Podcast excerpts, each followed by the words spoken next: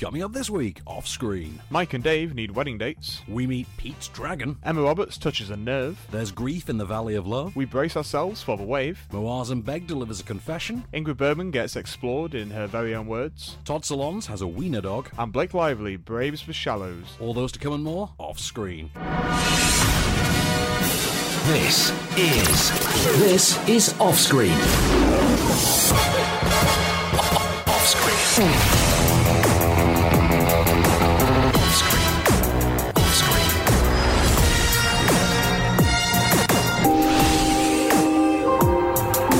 With the latest film news and reviews, this is Off Screen, the on screen radio show. Welcome to Off Screen, I'm Van Conner. Case Allen. And your weekly roundup of everything at the multiplex begins now. So we've got to start though with some really sad news. uh, we we Mm, yeah. did we did lose a member of the cinematic family this past week. We certainly did. We lost Santa himself, would you believe? And the Big Lebowski. Yeah, in the one Big go. So- Lebowski, so yeah. Da- David Huddleston. He who was most- Lebowski, you're Lebowski. Yeah, exactly. Are you employed, sir? and that's Very the sad thing. news. To a generation of kids, he was Santa because of Santa Claus the movie. Of course, yeah, uh, Dudley Moore one. It- the Dud- otherwise known as the Dudley Moore one, yeah. Yeah. Which have you, have you watched it in recent years? That movie. I think I watched it last Christmas. it's always on the list. It's always does- one it- one of the ones got to It hit. plays like Batman Begins with Santa. It certainly does. It's really weird. John Lithgow. yeah, exactly. yeah, it's it good. did. John Lithgow's your Lex Luthor type. yeah. Yes, he is. um, and of course, you know, to to a generation of older kids now, he's he's the original Lebowski. He is Yeah. the big The Lebowski. Big Lebowski. And sadly, he passed away uh, this past week, which is Hmm. uh, well, sad times. Very sad But, uh, times. Yeah, it's been a bit of a s- bit of a down over year. We're having hasn't a it? real downer year. We aren't really are. Well, so w- well. Speaking of uh, of- of downers, as we look at the top ten for this week, and because I know that the number one with a bullet's kind of a downer, and we didn't get to review it, so we'll we'll do a mini No. review. Oh, I will when we leave it get up to you number because one. I still have not had the pleasure. I don't know if pleasure is even the word. Number 10.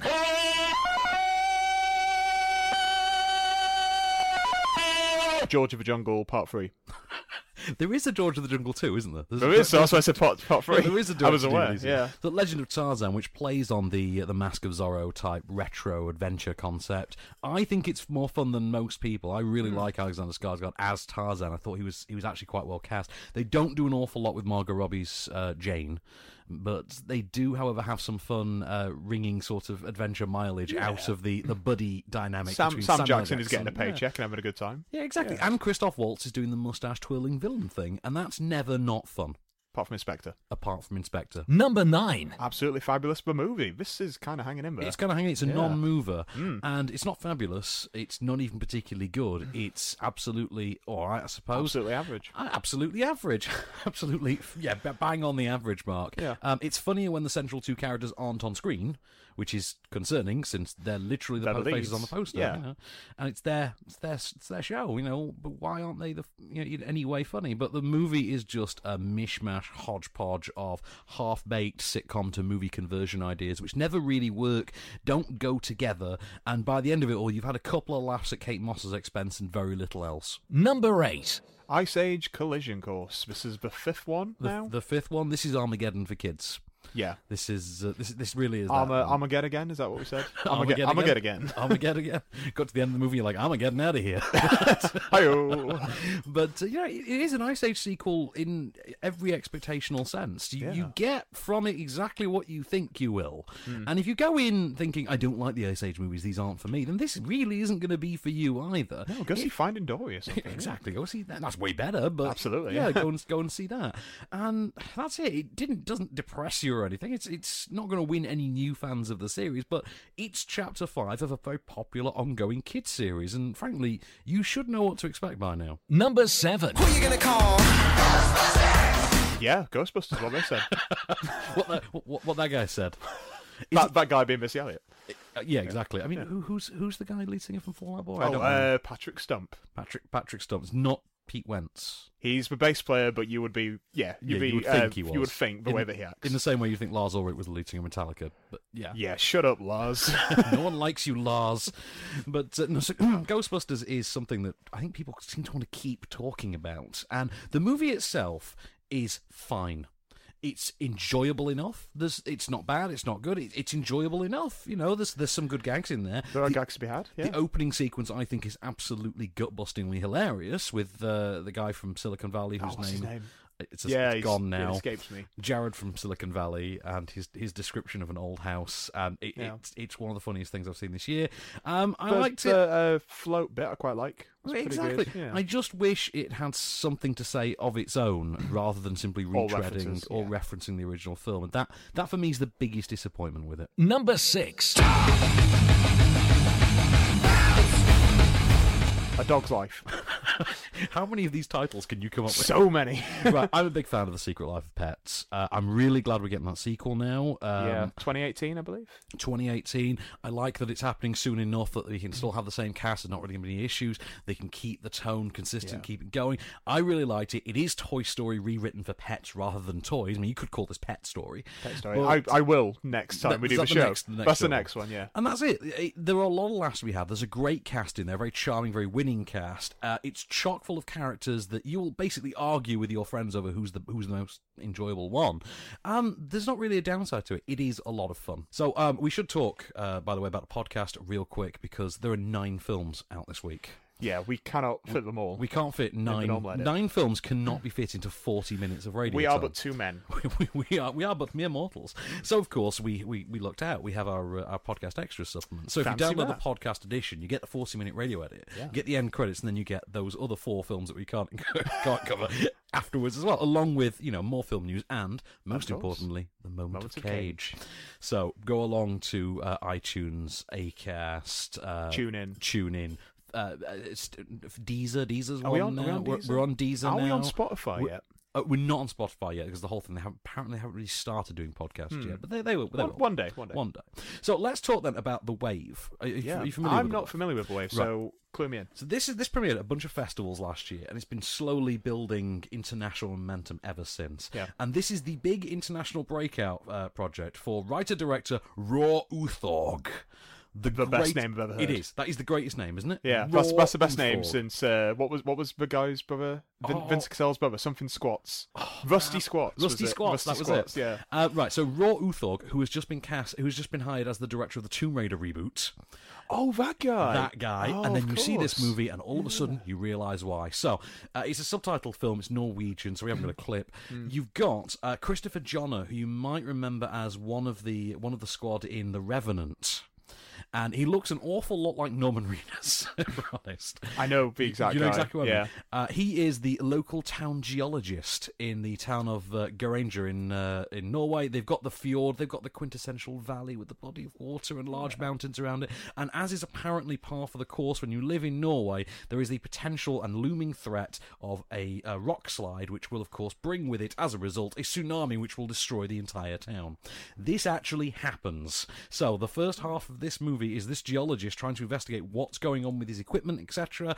Rock slide comes down. There's 10 minutes to evacuate this entire town. I'm getting like a Norwegian version of Dante's Peak in my head. yes. Now, this is where it gets interesting. So you've got basically the setup for something like Dante's Peak. Hmm.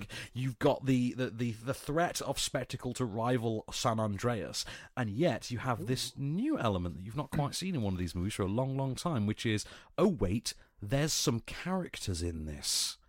And this is- Notably missing from those two, other two noticeably films. missing, yeah. yeah. And that's where this film comes alive. Great characters, great writing, great performances, Hmm. particularly Jonah as the lead. And but it's all about raw Uthorg, and th- this guy can play with visuals like you Yeah. wouldn't believe. He really, I mean, it's a stunning film to look at. Um, it is by, by far the best disaster movie in. What a good decade, I would say, easily.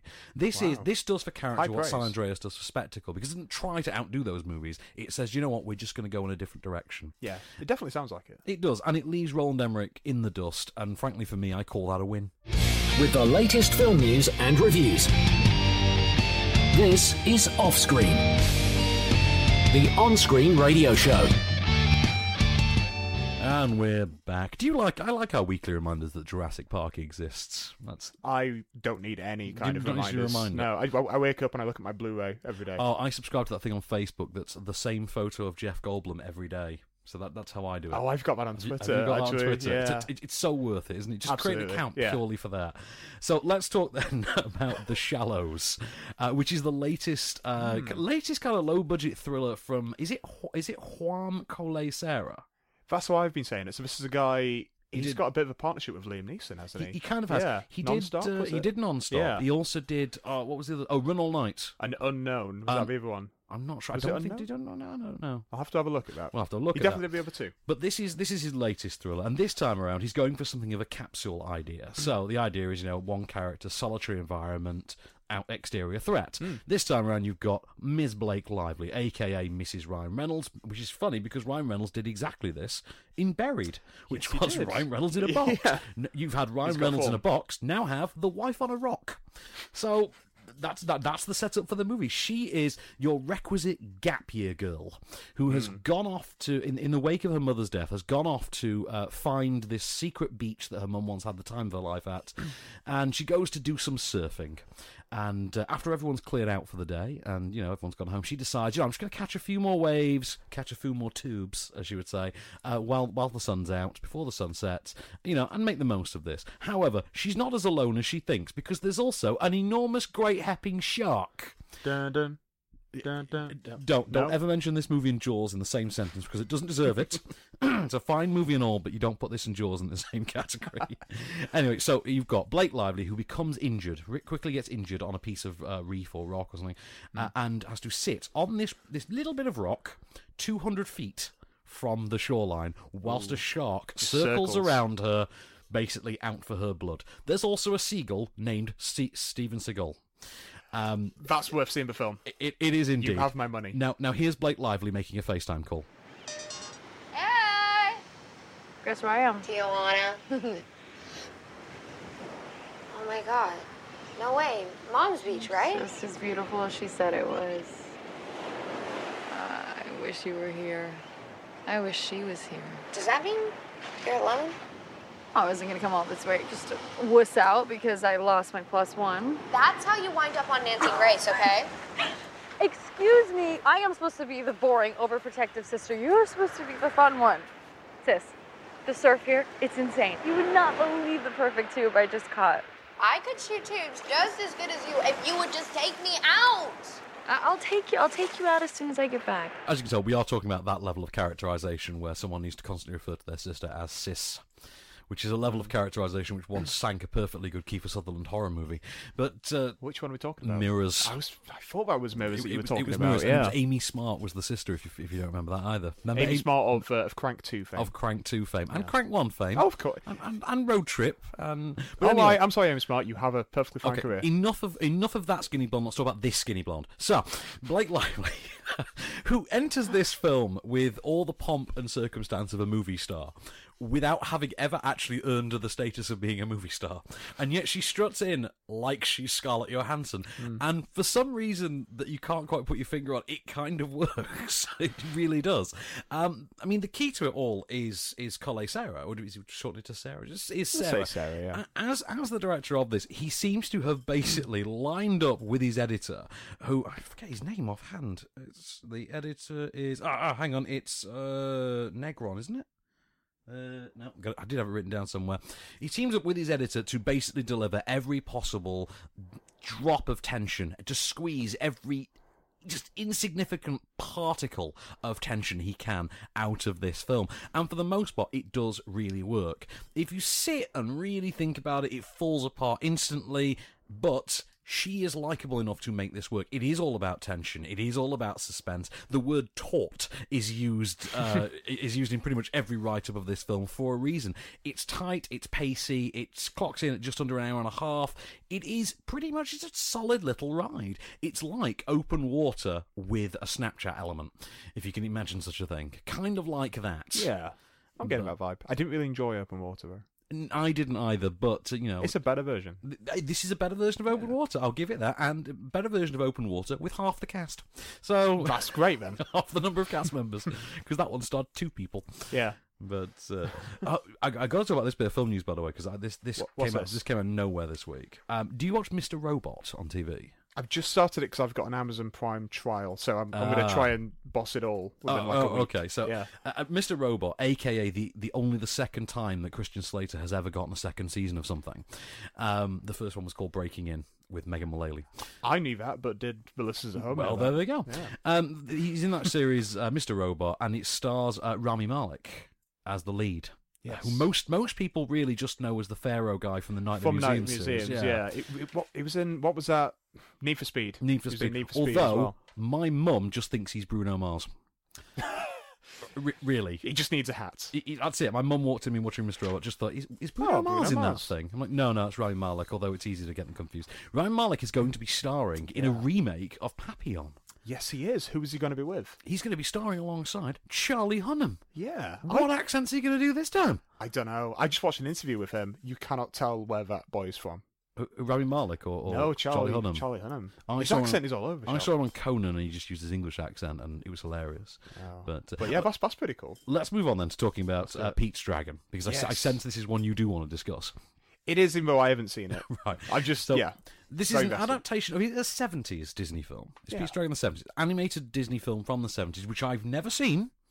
And you you evidently have. I, think I have, but I'm not really invested in the original. I just I like the story and I like the director of this one. Okay, so what you have is a young boy uh, named Pete, imaginatively enough, who at, at the age of I think he's about two years old, two or three years old, uh, is in a car accident with his parents. The car goes sailing off uh, off a- off a rock, off a cliff, off a hill or something, and the parents are killed, and the young boy is left alone in the forest, where he immediately encounters a great, enormous, hepping dragon Sounds legit. sounds legit. Um, who he quickly names Elliot based on a storybook that he has, and uh, Elliot becomes his guardian, his protector. And some years later, I think it's six or so years later, the young boy, now six years older, encounters a park ranger, a park sheriff played by Bryce Dallas Howard, who bring, tries to bring him back into the real world. And of course, this soon brings with it an outside threat. We have these lumberjackers who are out to capture the Dragon, led, of course, by Carl Urban, because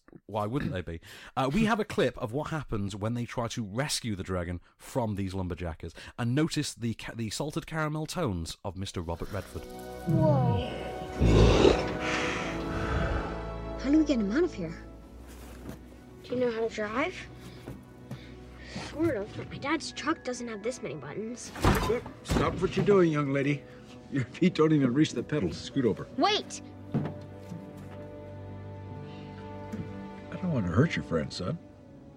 I just want to help.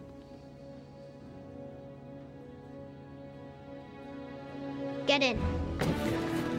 So this comes by way of writer director David Lowery. Hmm. I mean, are you familiar with this guy? Seems like a director you might know more than me. Yes, uh, he did a film called Ape Them Body Saints. That's the that one. was a very good with- film. yeah, with, with with the proper Affleck. the proper Affleck. with the proper yeah. Affleck and, and, a the proper, proper Mara. Mara, The Yeah, proper, Ma- proper Affleck, proper Mara. and a Ben Foster to boot as and well. a Ben, and a Ben to boot, Yes, of because you- course. well, you just gotta have a Ben You've Foster. got it, yeah. so he's what he's done here, and this is really clever. First of all, he's brought uh, he, he's brought a sensibility to this all where it feels like let's do as much of the Amblin style anim- not animated the Amblin style family adventure movie as possible, and great that works. That tone throughout sustains this. I know we were talking about we'd both been watching Stranger Things. Yeah, we and- just started, and yeah. that has that Amblin feel to it in one sense, very much a Stand By Me almost element to it, but with a bit of Amblin. This has a very similar sensibility, but what it's got as well is, and this seems to be Lowry's distinctive uh, sensibility, it's got a very earthy, very backyard, small town America vibe going on. Very much a sort of, you know what, no one likes lumberjacks, but you got to have them. you know what I mean? It's it's the bypass story from Hitchhiker's Guide to the Galaxy. Absolutely, you, yeah. you got to build bypasses. I mean, if, if you've if you've got to have one, you might as well have it played by Carl Urban. E, Exactly, there is that, and you've got Wes Bentley in there, and there is this very, very flannel adorned, you know, good old boy small town America feel to it. Where is it set? Do they do they say where it's set? I don't know where it's specifically, or- specifically. It seems to have a sort of Colorado type Oh, right, yeah. feel to it. Colorado, Iowa, one of the. Sort of There's a lot heartlands. of trees. A lot of tre- there are a lot of trees. I very think green. We, we actually see the forest as being something like 15 miles across. At one Oh, point. right. There's a reason the kid hasn't been found in six years. Um, Yeah, because he's there. Yeah. But that's it. But what I really like about it more than anything is I love the central performance by Oakes Fegley, who's the Hmm. young boy who plays Pete, because he's got very. It reminded me an awful lot of. Am I thinking when I say Jacob Tremblay? Yeah, from from Room. from Room. Yes, yes, very much definitely. that sort of a performance. Although he comes out of his shell a little bit more and starts to go, as as best way of calling it, full Amblin.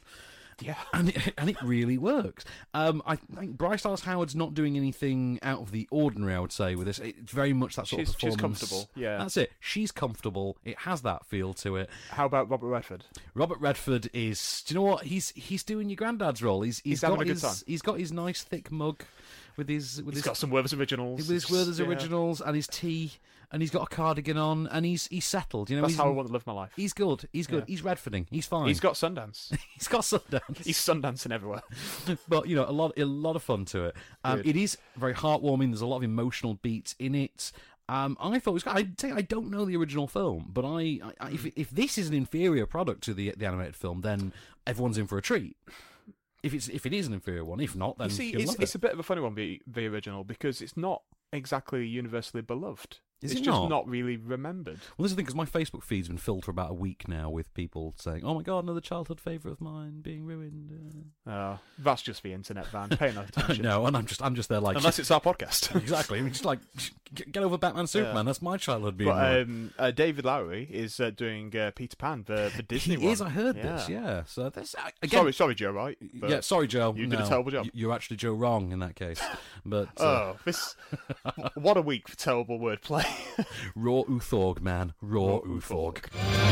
with the latest film news and reviews.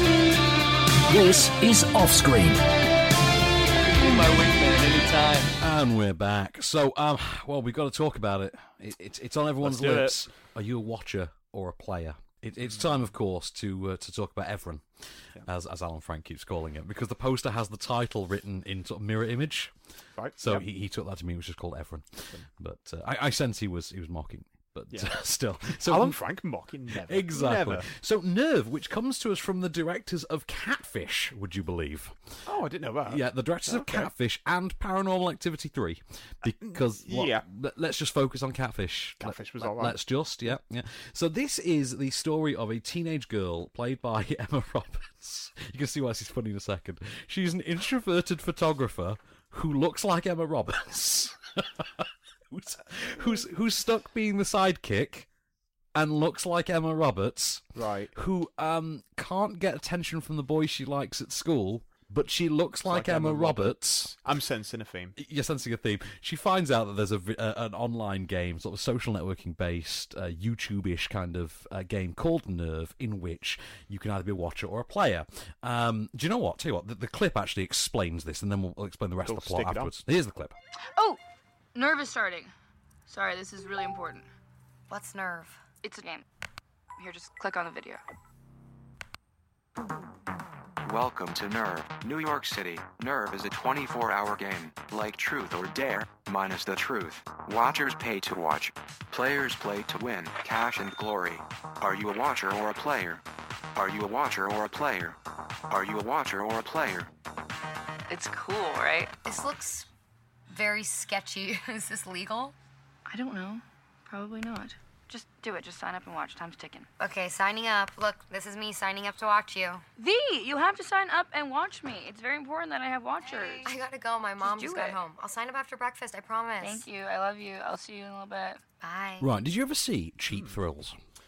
No, I sadly have not. In Right. Oh, fact, I want to lend it from you, so it just reminds me. okay, that's fair enough. So this is this was the 2000. It's one of the most fun films of 2013, and it was directed by first timer El Katz. And I've always wondered. I think he is doing a s- a follow up film now, but it's taken him a few years. Uh, this actually does play as if someone took that nice, nasty little indie film and thought we can have some fun with this. Yeah, we put some teenager in it. Exactly. So we'll put a, a teenager in and we'll make her look like Emma Roberts. So let's just get Emma Roberts. And um, first of all, she does actually at times really remind you of the sort of acting pedigree from which she comes from. She threatens to be more like her aunt than she does her dad, if you follow that drift. Is her dad in this? Because of course, this is a film that's been released, so you would expect A. Roberts to be in it. 'cause he's Eric- been in every film. Yeah, Eric ever. Roberts is not in this, sadly. They missed a trick. His there. IMDb is insane. It- it is. It's Yeah. something like 200 films now. Oh, it's way over. Well, It last must time be. we checked, it was 150, and that was a couple of months ago, so it's got to be 200 by now. Oh, I will check later. Okay. So um, you've got, of course, she teams up with Dave Franco. who is another player of the game. And the pair basically soon discover that the game starts out all well and good. You know, kiss a stranger for $500, try on a dress for $2,000. And of course, it quickly goes pear shaped. It quickly goes very dark very quickly. And uh, it is quite fun. It plays like Cheap Thrills meets The Purge by way of the Instagram generation. And I'm fine with that, Yeah, particularly that sounds because quite interesting. that's it. There's also something quite strangely franchise friendly about it in the way that The Purge is.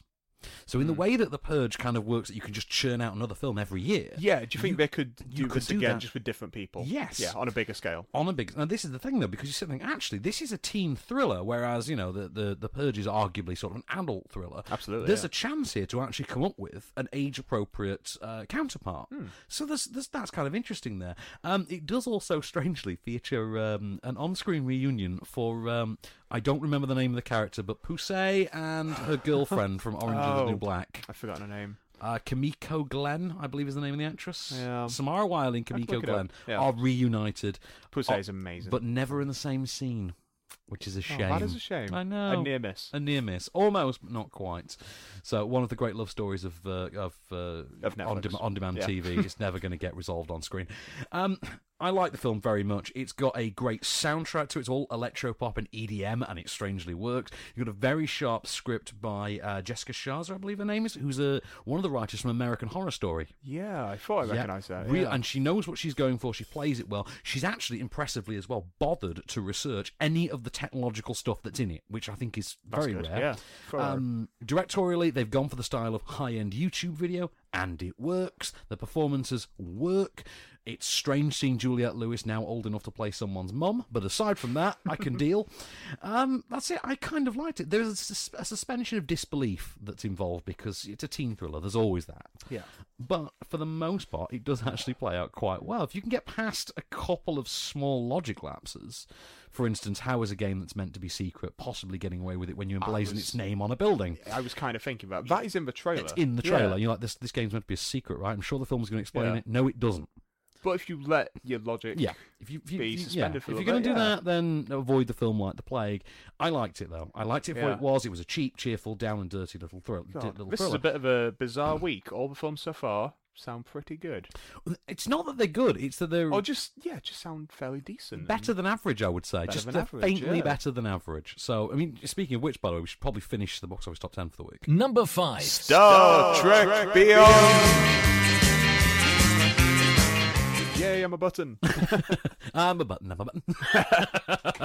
uh, no, I, I like Star Trek Beyond. I, Yeah, kinda me Cal- too, me Calvin too. finally saw it this week and raved Did he? about it. Oh, did he really enjoy He it? loved it. Good, I, he seems to have only just gotten into Star Trek in general, though. Ah, So I, interesting. I don't think he'd seen he, the he original is, series. he more is quite a recently. bit younger than us, though. He, he is. He is. Um, I say I like the film very much. I have issues with it. I think Scotty's got too big a role. I think there's certain plot elements that are cast aside a little too easily. But I did enjoy it. I enjoyed it as a sci-fi thrill ride, Hmm. and really doesn't need to be anything more. Number 4. But BFG. Which again, I really liked. I actually saw this again on my birthday. Yeah, I remember you saying. Yeah. And Um, again, I, I, I think it's uh, it's got its heart in the right place. It manages to be both a Spielberg film and a Roald Dahl film at the same time, which is a very difficult balancing act actually to pull off. But all of it hinges on Mark Rylance as the BFG, and I think he is terrific. Uh, it was pointed out to me by uh, by my better half that the giants weren't scary enough, but uh, I did Must say, get scary giants. Must get scary giants. Always be scary. Um, I do, however, really like uh, the young girl who plays uh, plays the, that plays the lead character in this. I think she's terrific. Hmm. Um, the film, though, for me, won me over wholeheartedly. Number 3. Jason Bourne. Which is, you know, it, it, it's let's go round again. The- it- It's that yeah, as a movie. let's have our three requisite action pieces. let's string them together. It's, it's we've got this action sequence. Here you go. Here's him destroying someone with a lamp. He's going to punch someone. Yeah, it's, yeah. It, it's him beating someone to death with an item of stationery, and Yeah. then and then there's a there's a very visceral car chase, and yeah, and all the way through you're just thinking, With an item of stationery. yeah, there's always an item of stationery in a in a Bourne movie. Have you noticed? I'd that? love to see Jason Bourne versus what's his name from Office Space. With a s- Milton, but no, it's if you like Bourne, you're gonna love it. If you don't like Bourne, you're not gonna get anything new from it, Number 2. Finding Dory. which is terrific. Have you seen Finding Dory yet? No, Van, because you know uh, when I said I was going to just have like a film film day, Yeah. didn't happen because I'm getting married over weekend. So well, that, that, that'll that'll teach you. will teach that- me to propose. What an idiot! I know that, Yeah. that that will teach you. Um, it is fun though. It's a worthy sequel. It's not as terrific as the first movie, but it's pretty close. It's it's close enough. It's missing about ten percent emotion. there's about 10% emotional difference that, that stops it from being just every bit as missing good. it. And But you know what? At least it's got Ed O'Neill and Ty Burrell from Modern Family reunited on screen, That's and they, good. and they both steal the show entirely. Number one. Okay, you can have a little bit of time to rant about this. Suicide Squad.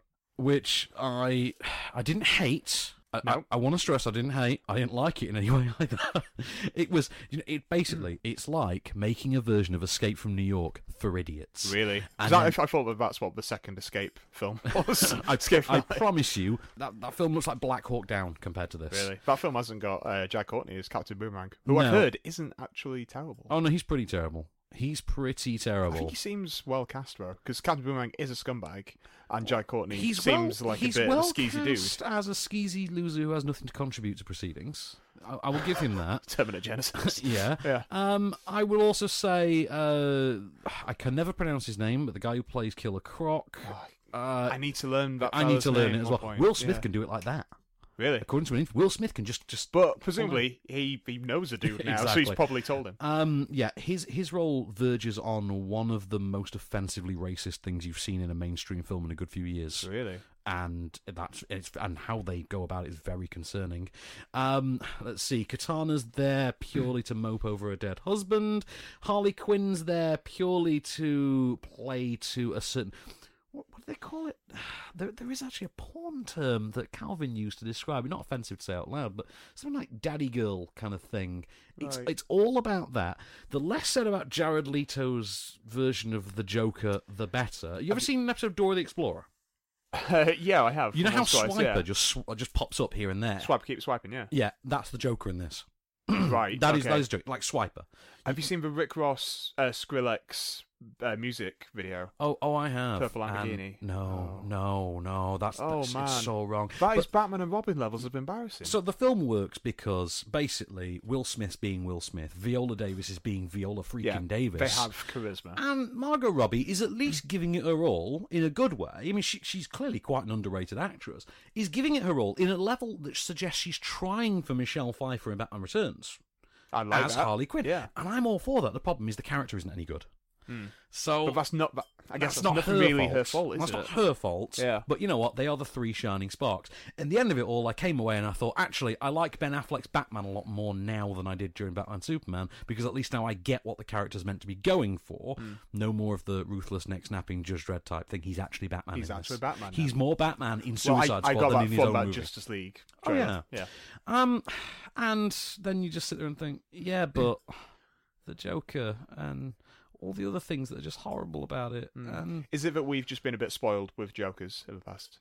it's not even that. The problem, like, let me put it to you this way: Cara Delevingne is one of the least compelling screen presences you've ever seen. The fact that she plays a character called the Enchantress is almost she can, ironic she can because just go vanish up her own eyebrow, so all I care Well, that's about it. her. There's nothing enchanting about Cara Delevingne in this film. She is just awful, and I mean genuinely awful. Her version of supernatural and menacing just looks like I can't walk in these heels, Right. and I'm not exaggerating when I say that. It just looks like she is wobbling in some dodgy heels. Okay. Well, speaking about her, let's just end on this. Um, did you hear what uh, what she said when the critical backlash started about Suicide Squad?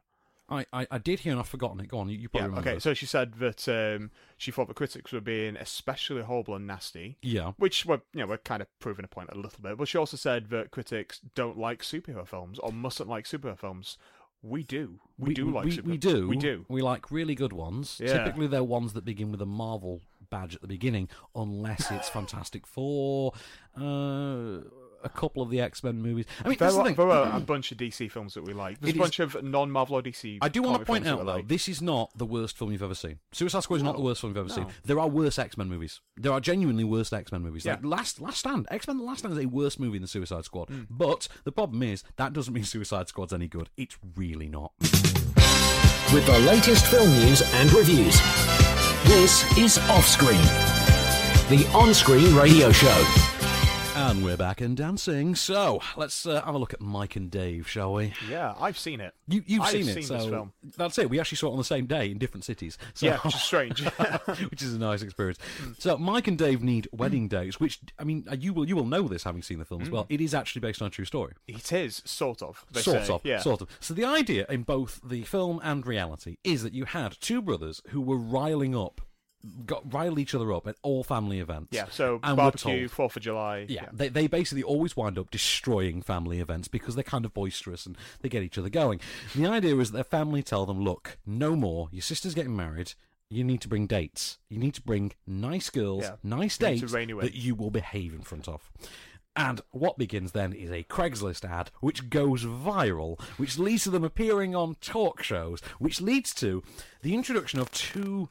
How would you describe them? Two kind of slacker like hedonistic girls? yeah. That that would describe them quite That would. accurately, So yeah. you've got Mike and Dave, who are played by Adam Devine and Zach Efron, or Zephron as we call him. Zephron. The girls in this case are Aubrey Plaza and Anna Kendrick, who it seems like they've worked together before, but they haven't. I think it's because they always star in the same kind of roles all the Hmm. time. But Zephron and Aubrey Plaza were in uh, Bad Grandpa together. at Dirty Grandpa. Dirty Grandpa. Bad Grandpa's I'm saying Bad the- Neighbours, aren't I? Yeah. Yeah, Dirty Grandpa. That's It- the it's- one. it's- Yeah. You see, this is the problem. This is all getting confused, and there is a point about that. yeah, we will come to. we that, will yeah. come to a very important point on that. Um, so you've got the two slacker girls who really just want a holiday in Hawaii, where this wedding is taking place, and so pretend to be nice girls in order to win over the boys and basically go along on this Sarah Marshall-like excursion. During which, wouldn't you know it, they're actually going to change everyone for the better. Almost incidentally, here's a clip of the two girls basically setting about their cunning ruse. You're a school teacher? Wow. Oh, I think they spelled frittata wrong on the menu. I always notice words and spelling because I'm a teacher and that's what I do. That's. So, Alice, um, uh, what do you do? Manage a hedge fund. You manage a hedge fund? I don't even know what a hedge fund is. Oh, so there's a regular fund, and then there's a hedge fund, and uh, our our fund, uh, we hedge it. We hedge it hard, Oh, wow. and, uh, and I get in in the morning, and I'm like, you know, how's the hedging coming? You know, you've been hedging, you hedged much, and uh, it's like too big to fail, corporate greed, bailouts. In a New York minute, everything can change. You know, on the floor of the Nasdaq, in the UN, and then Fannie Mae, Bernie Mac, and D.L. Hughley. Alice, you want some water? Yeah. That's so smart. That is. What unfortunately isn't very smart is this film in general. Um, the problem is, as we just pointed out, we're getting all the titles confused of all the films it's referencing because They're so interchangeable. th- they are now. This So is the thing we've interchangeable. seen every every component of the film you've seen done by the same person Yeah. in another film. And it's one of those comedies where there's just references to things like Apple Pay and, yes. and Uber and Tinder and It- within it like is- 15 minutes. It is, Yeah. a- yeah. I, I noticed that as well. And the problem is, you've seen Aubrey Plaza do this role better in Dirty Grandpa. You've seen Anna Kendrick do this role better in Pitch Hmm. Perfect. You've seen uh, Zach Efron do this role better in Bad Neighbors. Zach, uh, Adam Devine does Workaholics. Has a whole TV series Yeah. where he does this. And also, he's great in Modern Family, and he's pretty good in Pitch Perfect as well. yeah, and- exactly. And by the end of it all, you just think, I feel like I'm watching a greatest hits. Hmm. Uh, the Hawaiian setting just takes you to Sarah Marshall, or if you want to go a little bit further back, something like The Heartbreak Kid. Or, and this Oh, is the yeah, I problem. forgot about you that, yeah. keep thinking, I've just seen this done. I, all of it I've seen done, and it, it it doesn't quite work on its own merits, save for the fact that it's, that it's just funny enough.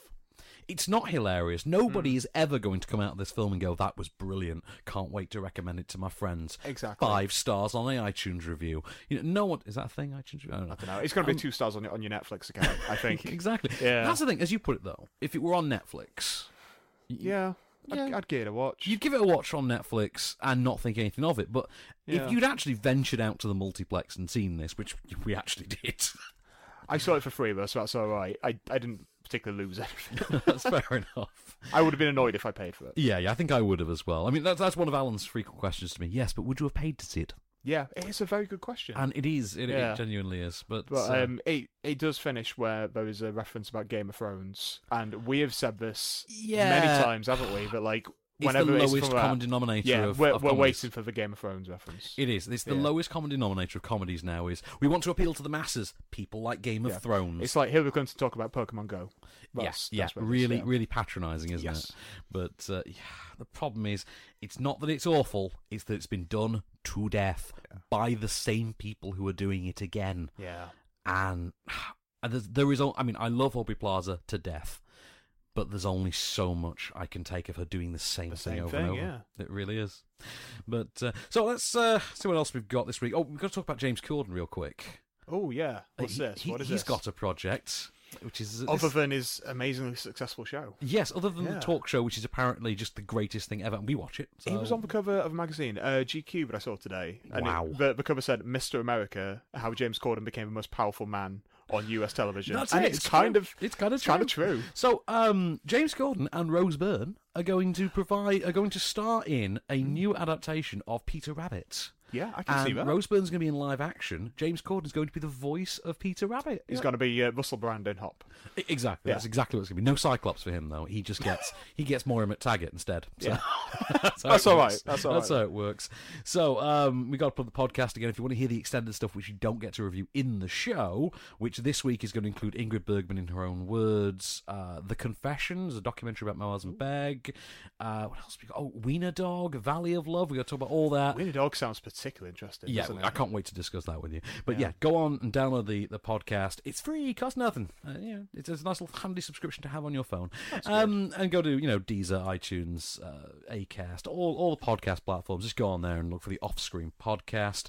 And yeah, so you know we've got interesting stuff to come on that. We've got interesting stuff to come not next week because we're off next week because you, like a chump, decided to go and get married. I mean, What is well, wrong what with were me? you thinking? I know. And you know, looking Should've at just gone- looking jumped at off a how cliff. often your phone's going off, I'm betting you're probably regretting it. My phone has actually gone off twice today with people asking questions about the wedding. it's true. My phone's going off. Yeah. for People asking. In about fact, your my wedding. wife to be is sat downstairs. It's very true. That's- It, it begins. It It's very starts. true. So um, yeah, we've got we've What got a have we week got next off week? next week, but we Oh, are going to be the back. following week, yeah. Hmm. We're going to be back on the 26th. So we, we, the question becomes: How much do we catch up with when we were away? Why- The week we're back, the new releases are War Dogs, Jonah Hill, Miles Hmm. Yeah. Teller. Let's see about that. Let's see about that. Your one. your favourite? My favourite Have actor. you, have you seen Miles Teller recently? No. Dyed, bleach, blonde. Yeah, hair. I did see that. Yeah. Yeah. Uh, yeah. it's, you know, Interesting look. Bold, bold look. a rose by any other name. Um, we've got um, the Purge election year. That's gonna be that week. I'm quite looking forward to I that. am as well. Yeah, I enjoyed the last one. We have Julieta, the new. Uh, oh, yeah, is it a Moldovar? Uh, yes, it is. Is it yeah, Moldova? but it's, it's serious in Moldova. It's serious. Okay, we have Cell with Mr. Cusack, Mr. Jackson, and Mr. King reunited Yeah. in a new non 1408 package. This has been on the cards for a while. that It film. has, yeah. I'm sure it's been about five years that we're trying to make that film. Um, we've got Brotherhood, the latest from uh, Noel, Noel Clark, Clarke, the, yeah. the third in the Kidulthood trilogy, I believe. Does that include? Doesn't include another hood. We're not including another hood, and uh, That's the Adam Deacon. No, the woman from Lionsgate uh, w- was very snippy with me when I brought really? that up the other day. Uh, no, so no, No. which is not to be mentioned in the same sentence. Uh, but of course, the big release of that week is one that you and I know very well, which is of course This is my really bad drum roll. pop star Never Stop, Never Stoppin', which is the Lonely Island movie, which we have seen Yeah. and we are very much looking forward to reviewing because there's a lot of fun to be had just in reviewing I've it. seen it twice. I'm- I'm still looking forward to reviewing it. But of course, while we're away, the films out include Swallows and Amazons with Rafe Spall, which has reduced grown men that I know to tears. Hmm. Yeah, I've heard very, very good things about We've it. got The Childhood of a Leader. I know nothing about I it. believe this is about young Hitler. Uh, we have, Right. yeah. Okay. We have the horror movie Lights Out, which looks, I've heard good things about looks it. That's intriguing. Being produced by by James Wan. Yes, as so it well, looks Oh, yeah. intriguing. We've got Nine Lives. Kevin Spacey becomes a cat. With Christopher Walken, of course. With Crystal Walken, because what could possibly? Oh, Robbie Hamill. Robbie Hamill is his son. in that. Really? Yeah. Robbie Hamill is Kevin and Spacey's son. also uh, Barry Sonfeld has directed Oh it. man, There's a lot of pedigree. there's a behind lot of that. pedigree. Uh, we Terrible. also have Almost Holy. Don't know what that one I'm is. not entirely sure. But of course, I think we all know the big one, which is going to dominate the box office next week, which is of course David Brent, Life on the Road. I'm not going to say anything about it. I'm just going. I'm going to have to see it in my own time because it'll be in the top ten that week. So Yeah, I'm I'm Mm. excited about it. O- Oh, okay, you, I you, am. you weirdo. So, Were Oh, you not a fan? Are you not a fan of Oh. David of Brent. Yeah. You know what it is? It's Ricky Gervais. It's not like Ricky Gervais. I never knew that. Actually.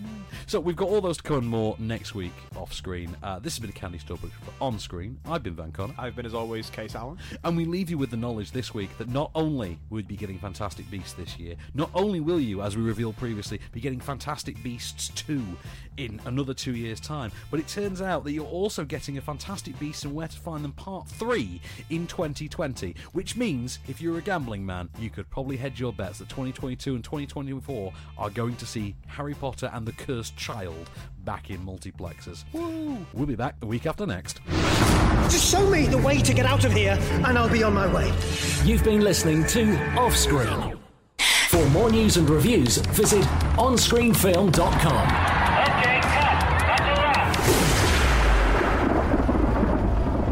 Now the fun begins, Mr. Allen. It's time for podcast extras. Let's do it. So, okay, we're going to talk about some film news and chuck in the last couple of reviews that we couldn't do. We're going to talk about Suicide Squad's having a bit of a rough time. It certainly has. I in don't just mean more because than I've seen respect. it. But, because you've just slammed it on it. but uh, no, um, it's it's not going to get released in China apparently. No, this has been a running thing for a while, hasn't it? With Yeah. a few different films. Ghostbusters was the last big notable one. But the of thing course. with Ghostbusters is it, because it, vi- it involved the supernatural, and that was a whole thing that the Chinese uh, film board don't allow films that uh, deal with the occult, for instance, through. Which you think, okay, I kind of understand that. With uh, Suicide Squad, apparently it's down to its dark and negative tone. No, s- no Marvel films have been cut from China. Yeah, so Ah, I, I thought it was because of. Um, No, uh, it's is, just, is, uh, is it Enchantress? And would have assumed thought, it was. I that, would have yeah. assumed it was the Enchantress and the fact that she's quite a supernatural, you know, supernaturally charged character. That's but why I it's, it's see. not. It's not apparently there. Um, so no, it might not get uh, released in China. If it does, the earliest it could get a release date would put it two weeks before Doctor Strange. Although that then does uh, uh, beg the question of is Doctor Strange getting a Chinese Yeah. release? Because I can't quite That's imagine definitely- that one. I mean, it's magic. Do, do the Chinese have a thing about magic as well, or I, I don't know. Well, Mads Mikkelsen, his character, it's meant to be. He's more of like an occult. then, Yeah, I would say. I, yeah. I honestly have no idea. We'll see. There's This might also be future film news. There's also been um, a dropping of the film by the second biggest cinema chain in Mexico, apparently over some sort of industrial dispute over the terms, because Suicide Squad is released apparently by Universal in Mexico. And I know it's weird. And they've apparently That's been uh, strange. messing around with the distribution terms. And uh, yeah, so half half of the two big chains in uh, Mexico will not be screening Suicide Squad. That's really weird. They've had to refund thousands of tickets apparently. Oh man. So yeah, Mm, yeah, not really going through the best time, have they? no, not not really. No, uh, David Iyer as well. He was on Twitter. Oh Um, God. Yeah, he, Have you seen the Diane Wood thing?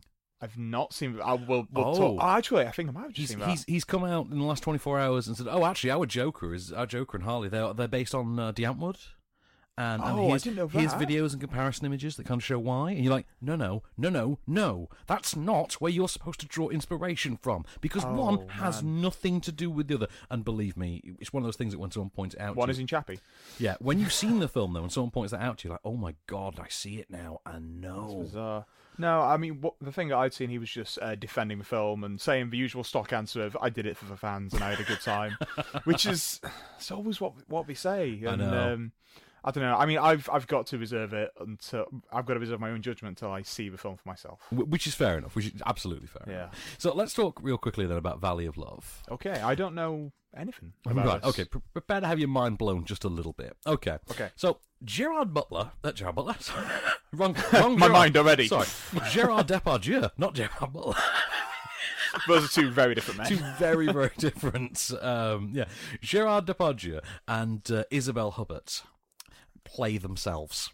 Right, they play Right. fictionalized versions of themselves, who and they are also That's cool. right. They are they are a divorced couple who reunite.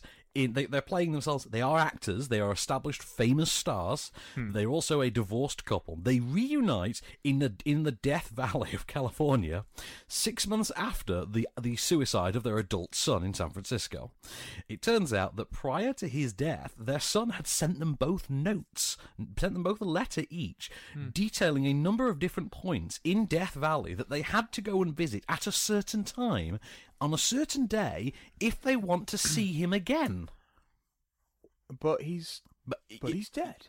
yeah, Okay. and and so they go, and they of course over the course of the week that they spend together, like Uh, they a morbid sort of treasure hunt. Kind of like that, yeah. Over the course of the week that they spend together, they start to reconnect. They start to address certain life issues they have, their own, uh, their own, you know, self-contained family problems, etc. And uh, Gerard Depardieu is struggling with uh, an early cancer diagnosis, for instance, and what that could mean for him. And yeah, and meanwhile, there is this ethereal treasure hunt for their dead son and it is conceptually it's bizarre because it hops from being qu- a black comedy at one point to being an emotional family drama to being The Sixth Sense, to be, and it goes every which way but loose. There is a sequence in this straight out of Twin Peaks. And I am not kidding. There is a sequence of- with with Departure where you're, actually- you're watching and thinking, I don't know what the what what the implication of this the sequence is. Is it a Twin Peaks type thing? I, I'm kind of confused by it. It's one of those films that you can't immediately walk out of and go, oh, I loved it or I hated it, Mm. because I don't think you would do either. It's a film that you do have to sit and think on. And you have to process, and you have to really mediate your thoughts Mm. on it. And I think for the most part, I mean, you come. I, I've come away with it and just thought, you know what, it is a really interesting film because I can't remember the last time a film asked me to think about it this much. At least one where I wasn't thinking about the the, the plot mechanics, where I'm thinking about the theology of the film, where I'm thinking about the actual text of it. Hmm. I can't remember the last time I heard that, and I'm I'm intrigued by it. The performances are terrific. Um, there's something about seeing Gerard Depardieu back on screen again that I've, He's- I've missed he's him. got a Netflix original show called Marseille, but I've I've not seen it, but I've heard pretty good things about it. French language. Eh. I mean, it- it is funny, and they are they do play the laughs quite well. There's a moment when uh, when they meet up for the first time, and, and Hubbard asks Gerard Depardieu, "What's new with you?" And he says, "Oh, I got fat." and you think He- funnily he did. enough- funnily enough, that's kind of what everyone says about Gerard but like, Depardieu. What's oh. he been doing lately? Getting fat. Um, you know, there's a lot to that. I, there is uh, a charm to their performances. There's a lot of heart to it, and th- they they have a re- they have really investable chemistry. They have a really solid chemistry between them that really sells the film.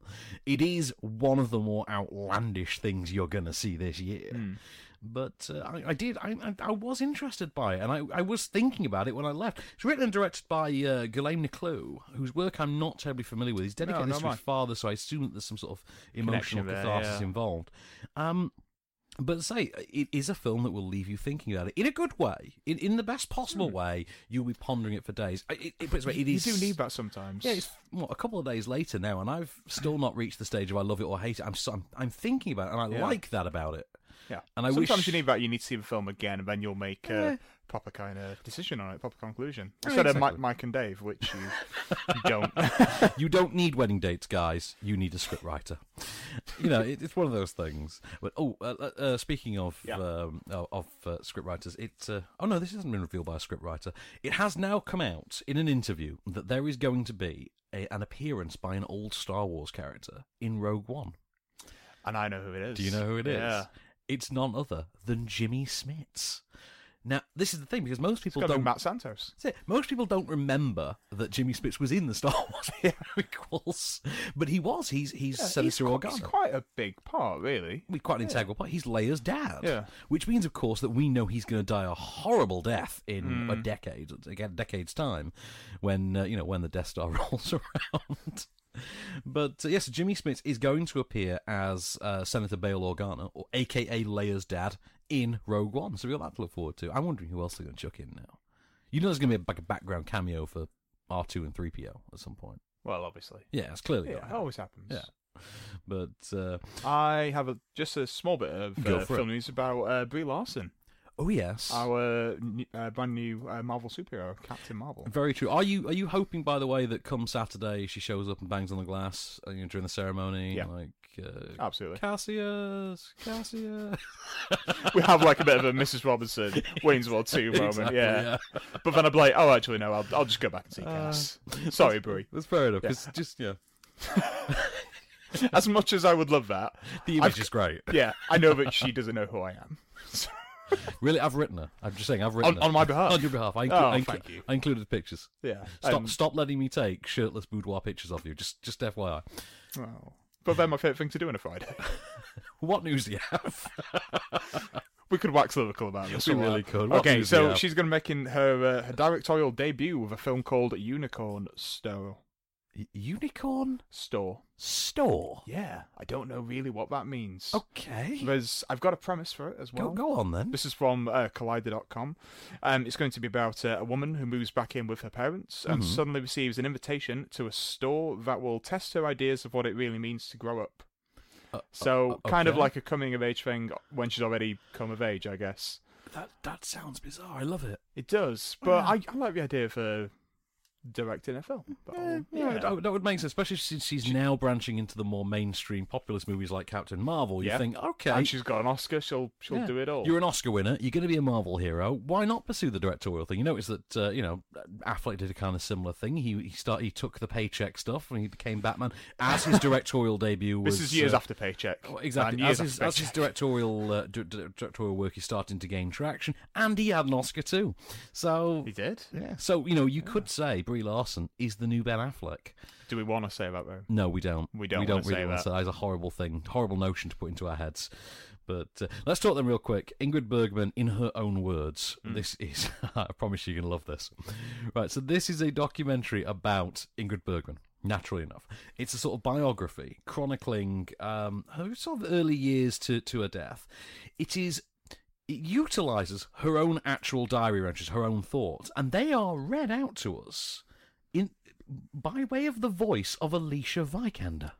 Interesting. Uh, Alicia Vikander is Ingrid Bergman, which kind of makes sense because they're both Swedish actresses and they both kind of have a similar trajectory. Um, along the way, they've intercut this with a lot of because it turns out we very quickly discover Ingrid Bergman never threw anything away. Never. She evidently had in her possession some absolute treasures that nobody knew still existed. So the film, of course, has access to these and includes them in its in its repertoire of archival materials. Now, what you've got as well is you've got her entire family, you know, including. So it turns out there are other children besides Isabella Rossellini. Right. Th- okay. There are others, it seems, and uh, and so we get their opinions as well. We get their thoughts on their late mother, and it's an interesting story. We have a clip. I fell in love with a man that was so different from any other man that I'd ever known. In those days, it was a shock to leave a husband and a child and not deny the baby to be born. It takes courage to take all the makeup off and uh, really show what you are. One word to define mama, I would say charm. The only thing that I think any of her children feel is we wish we had more of her. So as you can see, there is a there is a tone to it that's quite affectionate. There is a sort of there is a lilted love to it all. It's it's not a puff piece. It doesn't feel like a puff piece. And one of the things I really liked about it is it does it does have this this wonderfully refreshing tendency to not basically you know how these things always tend to stray away from the really negative points. This l- this just charges at them wholeheartedly. So there are things like her extramarital affairs and and her leaving her first child, etc., in which the the actual the, the not the good nature of it, but the the stark reality of it is acknowledged and it is brought into the it brought into play and everyone is quite frank about it and quite just really just upfront and it's it's very very surprising the decision to use Alicia Vikander as the sort of proxy voice for Ingrid Bergman is very well done in that it's not in any way distracting it doesn't feel like stunt casting in a very strange way they sound kind of alike actually which is weird when you consider that physically they couldn't be more different um, there is this really, really well gauged ode to classic Hollywood in there. There is very much a sense of we're surprised too that she kept going away and coming back. And you think, okay, it's good that you've done that. They have got this sort of rise and fall idea going through it. This idea that she kept rising to the top of the Hollywood game and then, you know, popping off for a couple of years. I mean, at one point she took two years out, I think, because uh, Isabella had scoliosis. She took Mm. two years out to, to, to care, of, care for her. And then had to stage a comeback. And she kept staging these comebacks, evidently so effortlessly that it stopped becoming a thing. I I kind of like that you've gone down that road with it. It's um, written and directed by uh, Steve Yorkman, and I'm not familiar with uh, with their work, but I- I did think it was really well put together. It's um, it's it's framed in this way that is designed to make the whole thing, even the talking head scenes, look like a sort of classical film. It's four by three ratio, for instance, things like that. And I really like. There's a stylistic choice to it which doesn't feel distracting, doesn't feel out of place. It all works. It all comes together. There is that sort of you know that, that violin heavy score which permeates throughout. And yet, at the same time, it doesn't feel so requisitely nauseating as these things tend to. I did like it. I did feel like I came out and went, actually, actually, I need to watch more Ingrid Bergman movies. I'm sure I've only seen about four of them. And she had dozens to her name, so I should probably do a few more. I need to just consider there are other Ingrid Bergman films than Casablanca, but uh, Probably the most famous one, though. probably the most famous one. yeah. Probably. But no, I did. I did really like it. It's one. Of the, it, it's. I mean, it goes without saying, it's the definitive film on Ingrid Bergman, but Hmm. uh, not really a, a long line of those ones. Hmm. So, what have you got in the news then? anyway? Okay, so uh, Miles Teller, you know him, you don't love him very much. Nope. Um, he says that he is uh, up for doing a Fantastic Four sequel.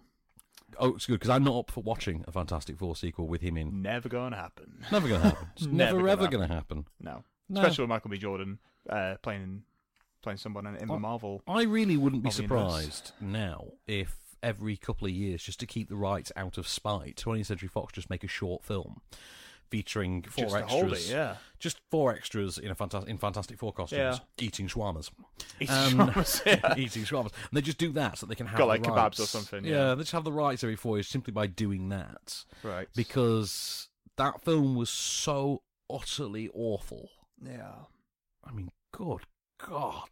Yeah. I mean, we've been talking about it for a year, but we're we're still talking about it. That's how. That's how How bad long it it's was, lasted yeah. for. That's how that's how long it is. But um, in other sequel news, uh, sequels that potentially aren't going to happen, uh, Ghostbusters. Yeah. what's So we wrong won't with talk that? about this. Okay, so it has now been reported that it's uh, lost seventy million dollars since release. This is Um, because the China thing more than this anything. is probably because of a China. They were thing, banking really. quite, Yeah, quite clearly uh, on Paul Feig China. said to be uh, considered a successful film, Mhm. they wanted to get in the region of about five hundred. They've not done that by some way. So worldwide, it's about two twenty-five, I mean, something like that. Give Ghostbusters its due. It does have some legs. I mean, it- there is some legs to it. So, I mean, hanging it's, around the it's top still, 10. it's still there for us Yeah. in the UK, but I, I, I'm not sure what it is in the States. I No. don't know if it's already dropped out or. And, and yeah, China, like you said, that's hurt it. I think the bad. China thing didn't such hurt it's crippled Yeah, it. China but- crisis, if you will. if you will. Yeah. But uh, so what I've got here as well. Oh, Luke Evans has got an interesting new project. Yeah, what is this? Right, this is called State Like Sleep. Right, That this is annoys me, but that's not the other way around. Sleep Like State. Yeah. State Like Sleep. Um, this is going to star Michael Shannon and Ben Foster. I'm in. right? and this is the story of a woman trying to trying to investigate the murder of her husband, and it's the involvement of a seedy yet high end gentleman's club, the manager of which Mark Shannon? no. Luke Evans. Oh, So, really? yeah. Oh. I know. I would have gone. With I Michael would have gone Shannon. Michael Shannon, Michael Shannon. I'd absolutely. have put him in full pimp gear as well. Oh my god, give him a big fluffy coat, a hat with a feather. You know, just basically Just- give him the Joker's costume from Suicide Squad. And What the weird metallic leather purple Um, the coat. Diane would. Uh, yeah, that could have worked. Would have Oh, worked. I can't wait to see Suicide Squad just to have a proper discussion. I think we need to set aside an entire day. I think podcast extras. We'll just do an Podcast entire extras. thing. Yeah, we Let's could do, do that. it, yeah. Cool. So let's uh, talk Don't real forget. quickly then about the confession. Okay. All right, The the it, was, confe- it was a confession of. The confession: colon living the war on terror. Ah. Which is it's actually a Storyville uh, documentary. It is um, right. It's uh, written and directed by uh, the first-time documentary feature maker Ashish Gadali, and this is the story of Moaz and Beg. Now you might know Moaz and Beg's actual story because it was it was very tabloid-friendly at the time. He was he was uh, I would say a sort of an Islamic protester of sorts. And he was detained. He was uh, one of the first Britons to be detained by the CIA in Bagram and Guantanamo Bay. And I tell you what, we have a clip. Let's just play a clip real quick. And the the whole film is an interview with Moaz and Beg, intercut with archival footage in which he outlines his story, everything that happened to him from beginning to end. The right to self defense is not the right to offend. Coming into conflict with the West would also mean coming into conflict with home. That's something I've never ever wanted or advocated. The government has a narrative that this is all about ideology. It's about my belief, about my religion. And I'm saying to you, no, it's not. It's about torturing and bombing and abusing and killing and imprisoning without charge or trial. The state was flying into confrontation with me. This taps into a relatively forgotten real world issue, which films haven't really dealt with, and that's the idea of rendition. So, Rendition, which obviously is the title of a was it 2007, 2008 film starring Reese Witherspoon?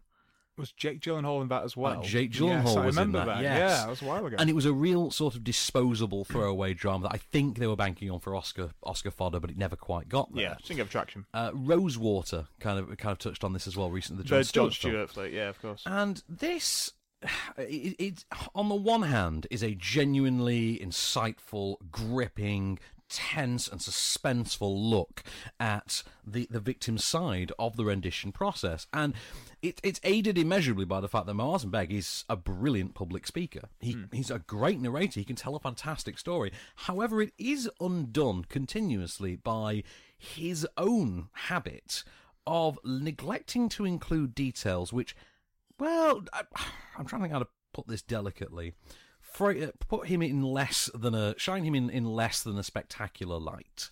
There is a moment earlier, and that- to the credit of Godali, the director, he does set him straight, but he has to keep doing it, and that becomes a problem because you do feel then like there is an element of deception at work. There is a moment when he describes the first time he was actually arrested. He says, "Okay, so I was at the airport and I was I was going, and then they detained me, and the director has to stop him. He's like, "Well, no, no, no, hang on a minute." I think you're leaving something out. Where were you going?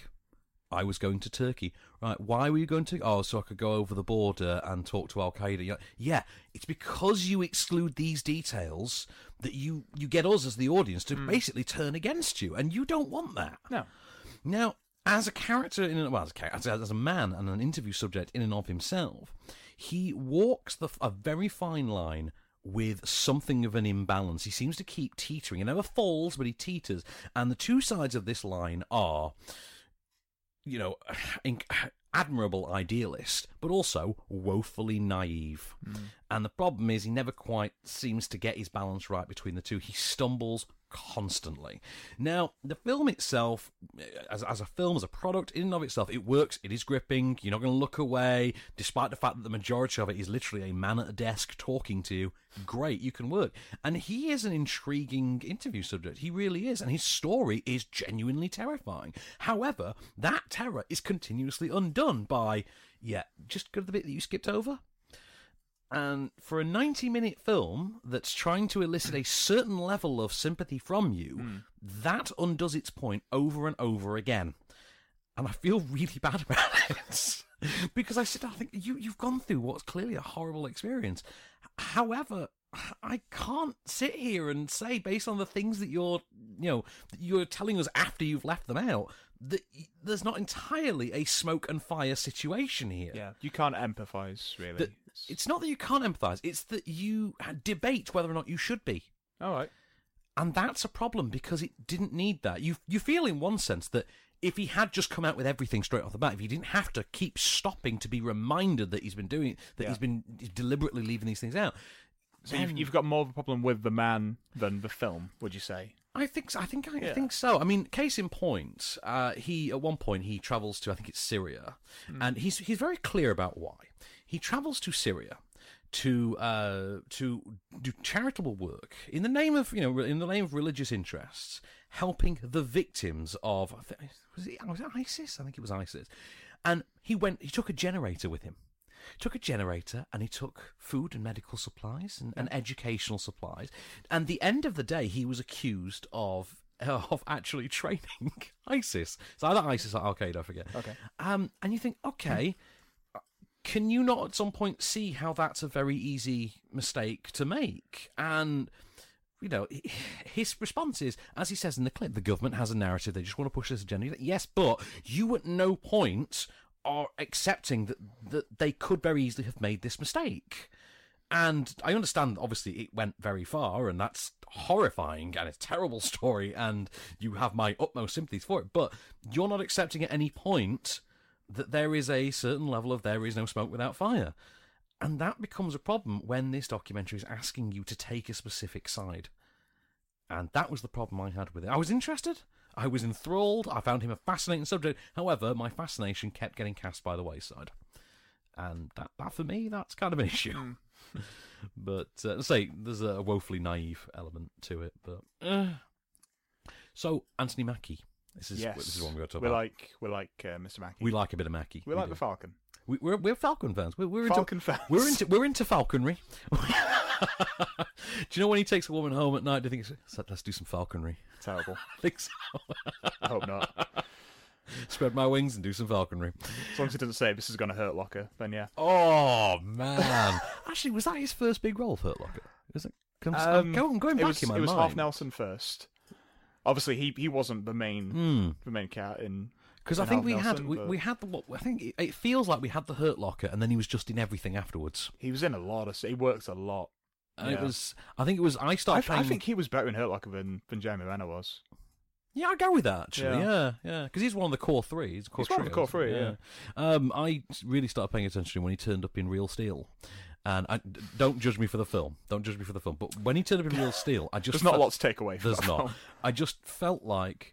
Okay, it's that guy again. He's that guy, yeah. He's obviously just about to become a big thing. Let's we pay should, attention. We should probably pay attention to him. That was my takeaway from Real Steel. Yeah. That and hang on a minute, dude, Hugh, really? I thought she was meant to be like your adopted sister. What's this now? She's your girlfriend? What? Yeah. That's just no no one thought this through. Like, s- stop touching her, man. You know, it was one of those things. But Anthony Mackie has been cast in uh, Catherine Bigelow's latest film, who directed The Hurt Locker. Yeah, it's a bit of a bit of a reunion. And This is her st- her telling of this is her film that's set during the five day riots in Detroit in 1967. He's going to play a Vietnam vet returning home and then brought into the uh, into the story. Yeah, I can see that. That'll be very cool. That could work. But, um, there's been some other uh, brand new additions to that as well. I don't think we've spoken about. Go on, there are a couple names. What, Yeah. what are they? Um, so uh, John Boyega was already John attached. He was- Boyega, I think He yeah, was maybe yeah. the first person to be attached to that Mhm. one. Uh, Will Poulter. oh yeah, you heard about Will yeah, Poulter, who yeah. of course uh, from The Revenant. Am I right in thinking uh, Jack Rayner? You'll be correct. Jack Rayner, yeah. no. And uh, also um, uh, Hannah Murray from Game of Thrones. Hannah Murray from Game of Thrones. Yeah, Why uh, do I Gilly. Gilly. Gilly. Um, oh, Sam. Y- yeah, Sam, yeah, Sam's yeah. lady friend. Yeah. I know. Oh, she's cute. Anyway, Yeah, she's cool. Hmm. um, so yeah, it's gonna be an interesting one. So this is, I mean, because it, has got the writer of the Hurt Locker as well, Yeah, isn't it? uh, Jeff Jeff um, Bowl, Uh, Mark. Mark, Bowl, Mark, Very Mark Bowl. close. almost. Just one of these days, I want to get something flawless. Uh, Mark Bowl. So it's got the writer of the Hurt Locker. It's got the director of the Hurt Locker. It's got one of the stars of the Hurt Locker. This is this is This gonna could be interesting. like the Hurt Locker. This, this could be. Yeah. The thing is, I, I think this is this has got potential Oscar fodder written all over it.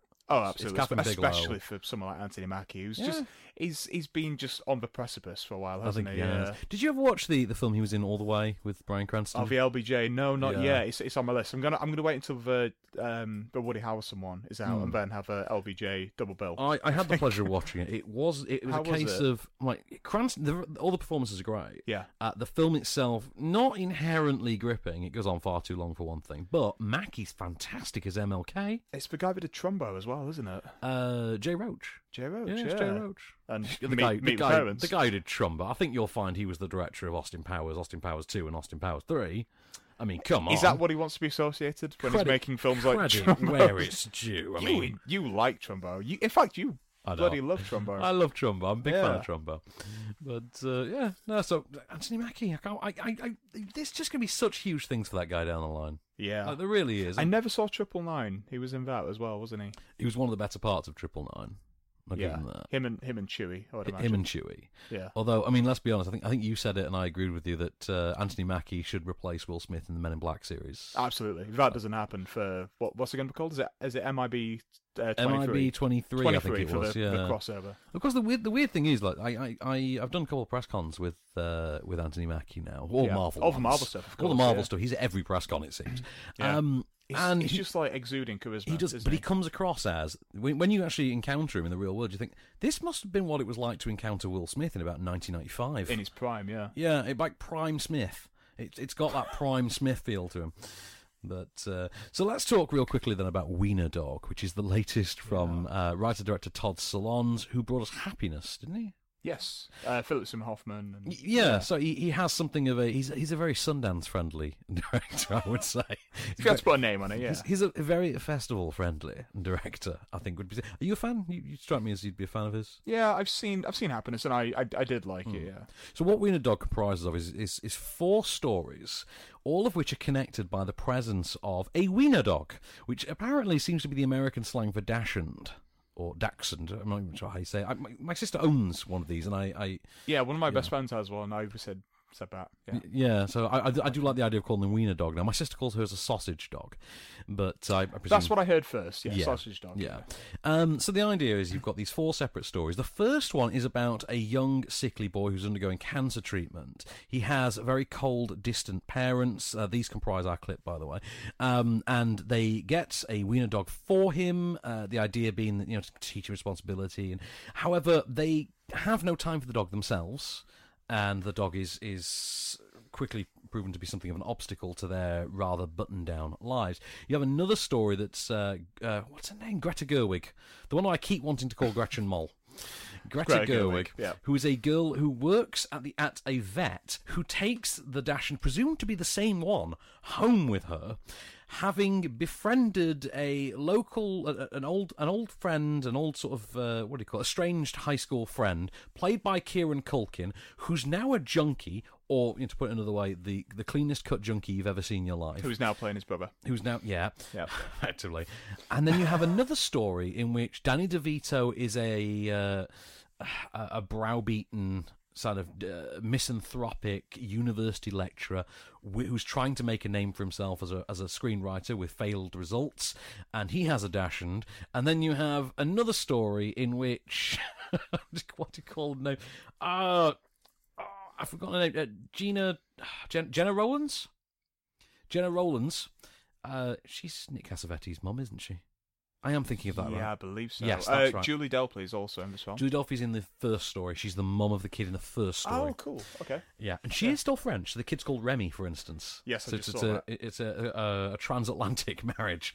Uh, the fourth story has Jenna Rollins as an old blind lady whose granddaughter, Shoshana from Girls, actress's name not included, uh, turns up one day to ask for some money for some reason, and Jenna Rollins has this dashend whom she has named Cancer.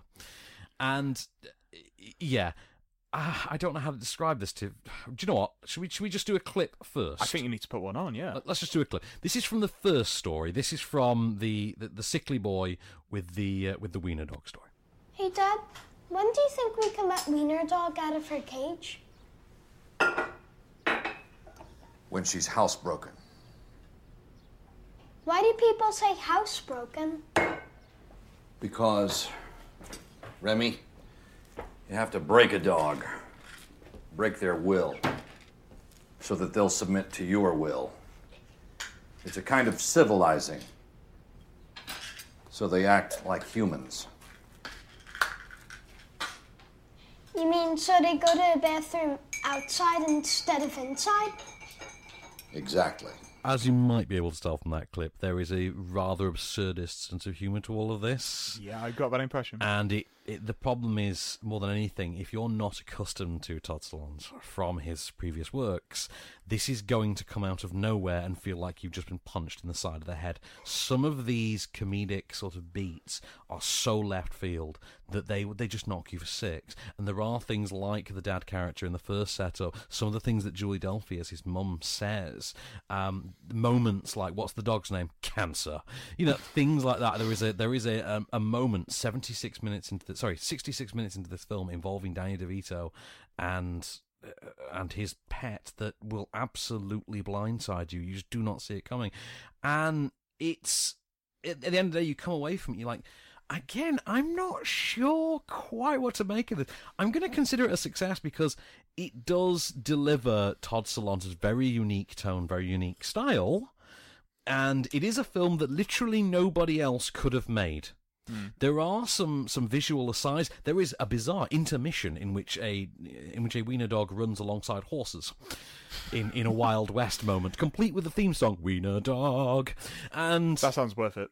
Sounds worth seeing a film. Just about. it is a very strange affair. It's a very singular film, and I would say if you- if you were, if you were a fan of happiness, you're going to really enjoy this because it's very much kind of tonally, it's more of the same.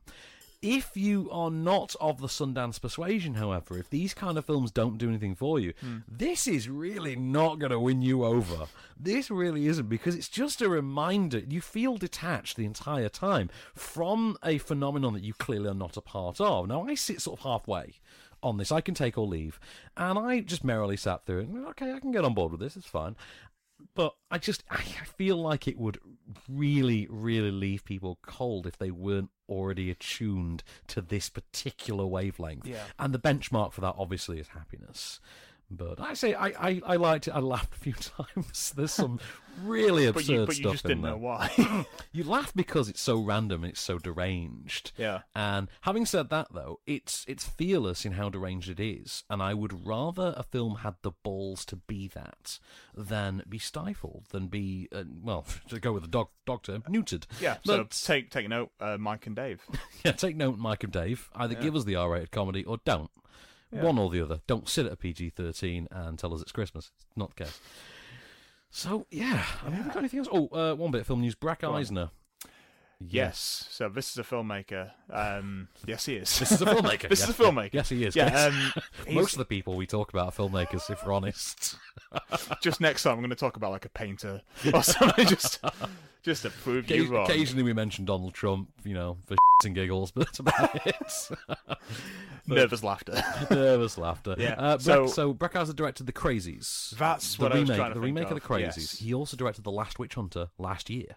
Oh, which I didn't see, but I might see one day if I'm really drunk. It's goofy fun. Yeah. Um. Will it better if I see it drunk?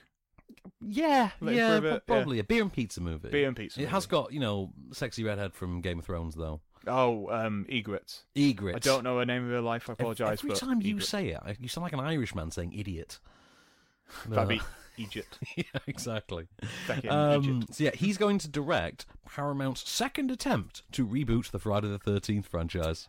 I mean, if it didn't work on the first one, just try it again. If it doesn't work on the second one, just Exactly. give it to somebody else. Um, the first Or Friday- don't do it. The first Friday the Thirteenth has a special place in my heart, though, of being one of the most inadvertently racist films ever made, and uh, just to a degree that's hilarious. So you know, Chinese kid using a walk as a shield. Yeah. You know, black guy dies in a wood pile. Stuff like that.